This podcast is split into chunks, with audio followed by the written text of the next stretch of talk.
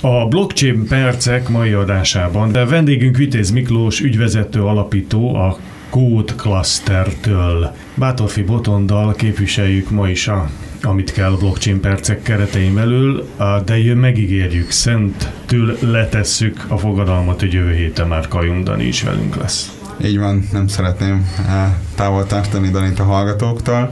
Viszont Miklósnak nagyon szépen köszönjük, hogy elfogadta a meghívásunkat. Amikor a honlapotokat böngésztem, azt vettem észre, hogy igazából nagyon sokrétű a tevékenységetek, blockchain fejlesztés, NFT-k, metaverzum, tanácsadás a Web3 világában, úgyhogy nagyon izgalmas szerintem, hogy ennyi területet lefed igazából a cégetek. De szerintem kezdésként érdemes lehet azzal indítani, hogy rengeteget halljuk itt a Web3 kifejezést, a metaverzumot, szerintem sokan fel is cserélik egymással, vagy esetleg szinonimaként tekintenek rájuk. Mi az igazság ezzel szemben, hogy lehetne definiálni ezt a két fogalmat? Mert mindenkit köszönöm a meghívást, és üdvözlöm a kedves hallgatókat. A, először is a Web3, mint technológia, az egy teljesen elkülönő rétegben van most informatika értelemben a metaverzumtól. A Web3 az egy hálózati technológia, a metaverzum pedig egy megjelenítési technológia. Ez azt is magával vonza, hogy vannak olyan projektek, amik nem Web3-ra épülnek, de metaverzum projektek, és vannak olyan Web3 projektek, amik nem metaverzumot igényelnek. Ugye klasszikusan úgy lehet elválasztani, hogy mindig van egy infrastruktúra réteg, amire ez ráépül, és annak van valamilyen megjelenítési formája. Mondjuk mondjuk, hogyha metaverzumot veszünk, akkor ez lehet egy számítógép, de akár lehet egy VR-os környezet is, és ehhez kapcsolódóan, hogyha mi szeretnénk csinálni egy bármilyen projektet, akkor eldönthetjük, hogy a Web3-as világunk az nekünk egyébként metaverzumon ennyi meg, vagy egy klasszikus weboldalon. Feltűnt még a tanácsadás kapcsán az az, hogy a magyar piacon én nem hallottam eddig nagyon sok metaverzum fókuszú törekvésről, de ebbe biztos benne van az is, hogy, hogy nem értesültem az összesről. Ti egyébként hogy látjátok az elmúlt egy évben megfigyelhető egy erősödés az itthoni piacon, egyre többen igyekeznek ebbe az irányba mozdulni? Én azt gondolom, hogy itthon van egy globális trendkövető magatartásunk ilyen tekintetben, és még nem gyűrűződött be ide annyira ez a technológia.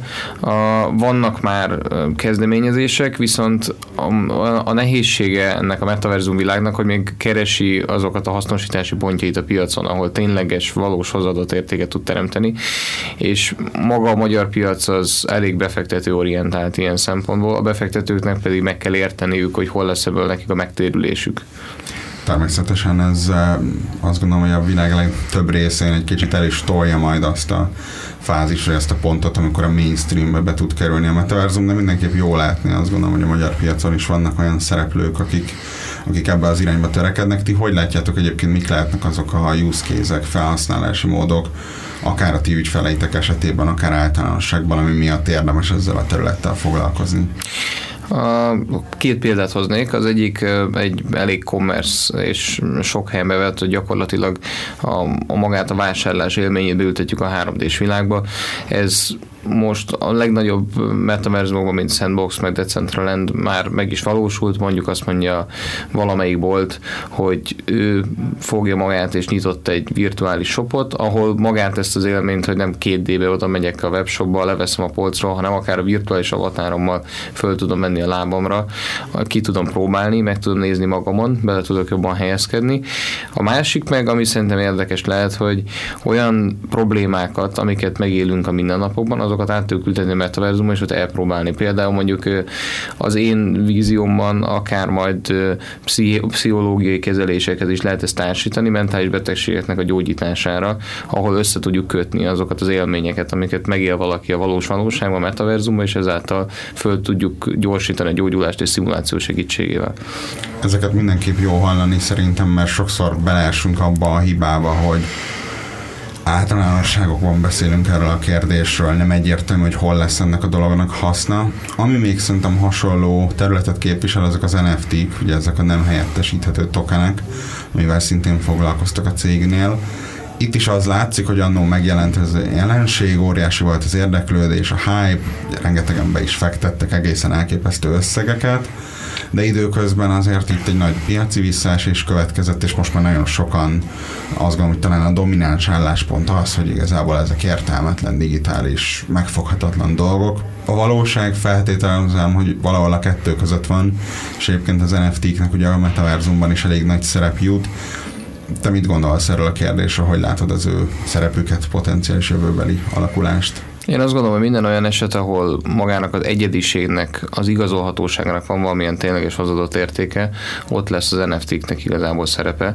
A, van is egy fejlesztésünk, ami ezzel foglalkozik, ami gyakorlatilag digitális nyomkövetés NFT alapokon. Azt mondom, hogy van egy tárgy, ami legyen mondjuk ez egy műtárgy, és a műtárgyhoz én hozzárendek egy NFT-t, amivel igazolni tudom, hogy ez a, mikor lett kibocsátva, ki a tulajdonosa, ugye rajta van a láncon innentől kezdve nem lesz megmásítható, és végig tudom követni az életútját.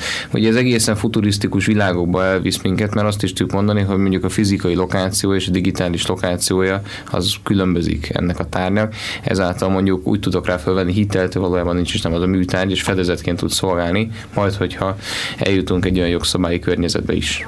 Uh-huh. Amit még észrevettem nálatok, az az, hogy foglalkoztok a vállalati társadalmi felelősségvállalással Web3-on belül. Egész pontosan ugye olyan megoldásokat kínáltak a vállalati ügyfeleiknek, aminek a segítségével nem csak a profitot helyezhetik előtérbe, hanem, hanem egyéb fronton is értéket tudnak teremteni. Itt egyébként milyen példák tudsz előállni, mire kell gondolni az alatt? Elsősorban a Web3-nak van egy szemléletmódja, ami megköveti magával a társadalmi felelősségvállalásnak a szerepét, mert ugye maga a Web3 ugye honnan indul, egy autonóm rendszer, amit a közösség teremt, és gyakorlatilag nincsen egy centrális erőtél, aki ezt az egészet le tudja uralni. Ez valahol már egy filozófia áthalás is képez abba az irányba, hogy mindenképpen az emberek szeretnének felelősséget vállalni ebből következően. A mi esetünkben voltak olyan projektek, ahol beépítettük az üzleti modellbe azt, hogy valamekkora részét adományokra fordítjuk, fordítjuk a bevételeinknek, és bevontuk a közösséget arra, hogy megszavazzák, hogy mik, mik azok a szervezetek, akik ezt adjuk. És gyakorlatilag itt a, a az egész egy, egy üzleti influencer szerep, hogy azt mondjuk, hogy eleve olyan modell teremts, ahol egy olyan fenntartható üzleti modelled van, amiben belefér az, hogy te még adományozásra is fordítasz, és a közösséget a transzparencia egyében te kikéred, hiszen marhára nem mindegy, hogy ki az a szervezet, akinek végül eljutatod azt a pénzt. Ez mondjuk kifejezetten érdekes abból a szempontból, hogy szerintem a, a CSR-ra a többség egy periférián lévő feladatként tekint, ami igazából független a cég működésétől, és túl azon, hogy igyekszünk valami jót csinálni, elsősorban egy marketing tevékenységként tekintünk rá, de ha jól értem, amit mondasz, akkor itt arról van szó, hogy ezt be kell ágyazni a mindennapi működésbe, és ezáltal sokkal közelebb hozzuk igazából a céghez ezt a tevékenységet, és talán még a hitelesség is azt lehet, hogy növekszik. Te látod egyébként, hogy ez egy olyan egyedi pontja a ti szolgáltatásoknak, ami vonza ezeket a vállalatokat? A, először, hogy az első részre reflektálják annak, hogy mondtál, én azt gondolom, hogy itt megint csak, és ez a, ez a Web3 szemlélet magával hozza, fordítva kell gondolkodni a problémára, hogy az emberek tudják azt, hogy valójában mire kell a pénz, és nem jó, hogyha fölülről van megvonva, és ugye azok az emberek, akik tényleg valós problémákkal találkoznak, akik majd a szavazatokat fogják nyújtani ezekre a, az a szervezeteknek a irányába, azok tudják a legjobban, hogy tényleg hogy lehetne azt a pénzt elkölteni, és ez már magával, magával vonza azt, hogy közelebb is húzza az embereket a problémának a, a, a megoldásához, illetve magához a tényhez, hogy tényleg CSR tevékenységet végez. A másik, amit kérdeztél, én azt gondolom, hogy ha mi volt a másik kérdésed? Az, hogy ez az ügyfelek irányában megjelenik -e, tehát hogy látjátok-e azt, hogy ők egy olyan CSR-ként tekintenek arra, amit ti kínáltok, ami hosszú távon sokkal nagyobb előnyekkel tud potenciálisan. Igen, járni. abszolút, abszolút. Vannak erre elsősorban globális kezdeményezések. Nekünk az egyik nagy partnerünk ebben a Blockchain for Social Impact, ez egy New Yorki központú szervezet, akik ezzel foglalkoznak. Egyébként nagyon komoly szereplők vannak mögötte, tehát hogy ilyen a világgazdasági szervezetek támogatják támogatják az ő munkájukat, és kell karolnak fel projekteket, amikben van valós social impact, és gyakorlatilag velük karöltve dolgozunk most egy olyan megoldáson, egy, egy határokon átívelő megoldáson, ahol mi tudjuk azokat az IT szolgáltatásokat nyújtani az ő projektjeikhez, amik megjelennek a perifériájukon. Utolsó kérdésként én arra lennék kíváncsi, hogy neked milyen várakozásaid vannak, akár rövid, akár hosszú távon most a Web3 világával, adott esetben a metaverzummal kapcsolatban, és azért érdekelne nagyon ez, mert én azt veszem észre a környezetemben, hogy nagyon sokan a kriptovaluták árfolyam mozgását tekintik mozgató rugónak a háttérben, olyan területeken is, ami egyébként teljesen független ettől az egésztől, valahogy úgy összeállt az emberek fejében ez az egész világ, és tényleg minden Web3 kezdeményezést pessimisten ítélnek meg, ha épp lejjebb ment a bitcoin árfolyama, egy szakértői szemmel talán te sokkal jobban meg tudod ítélni, hogy mi múlhat a jövőbeli siker.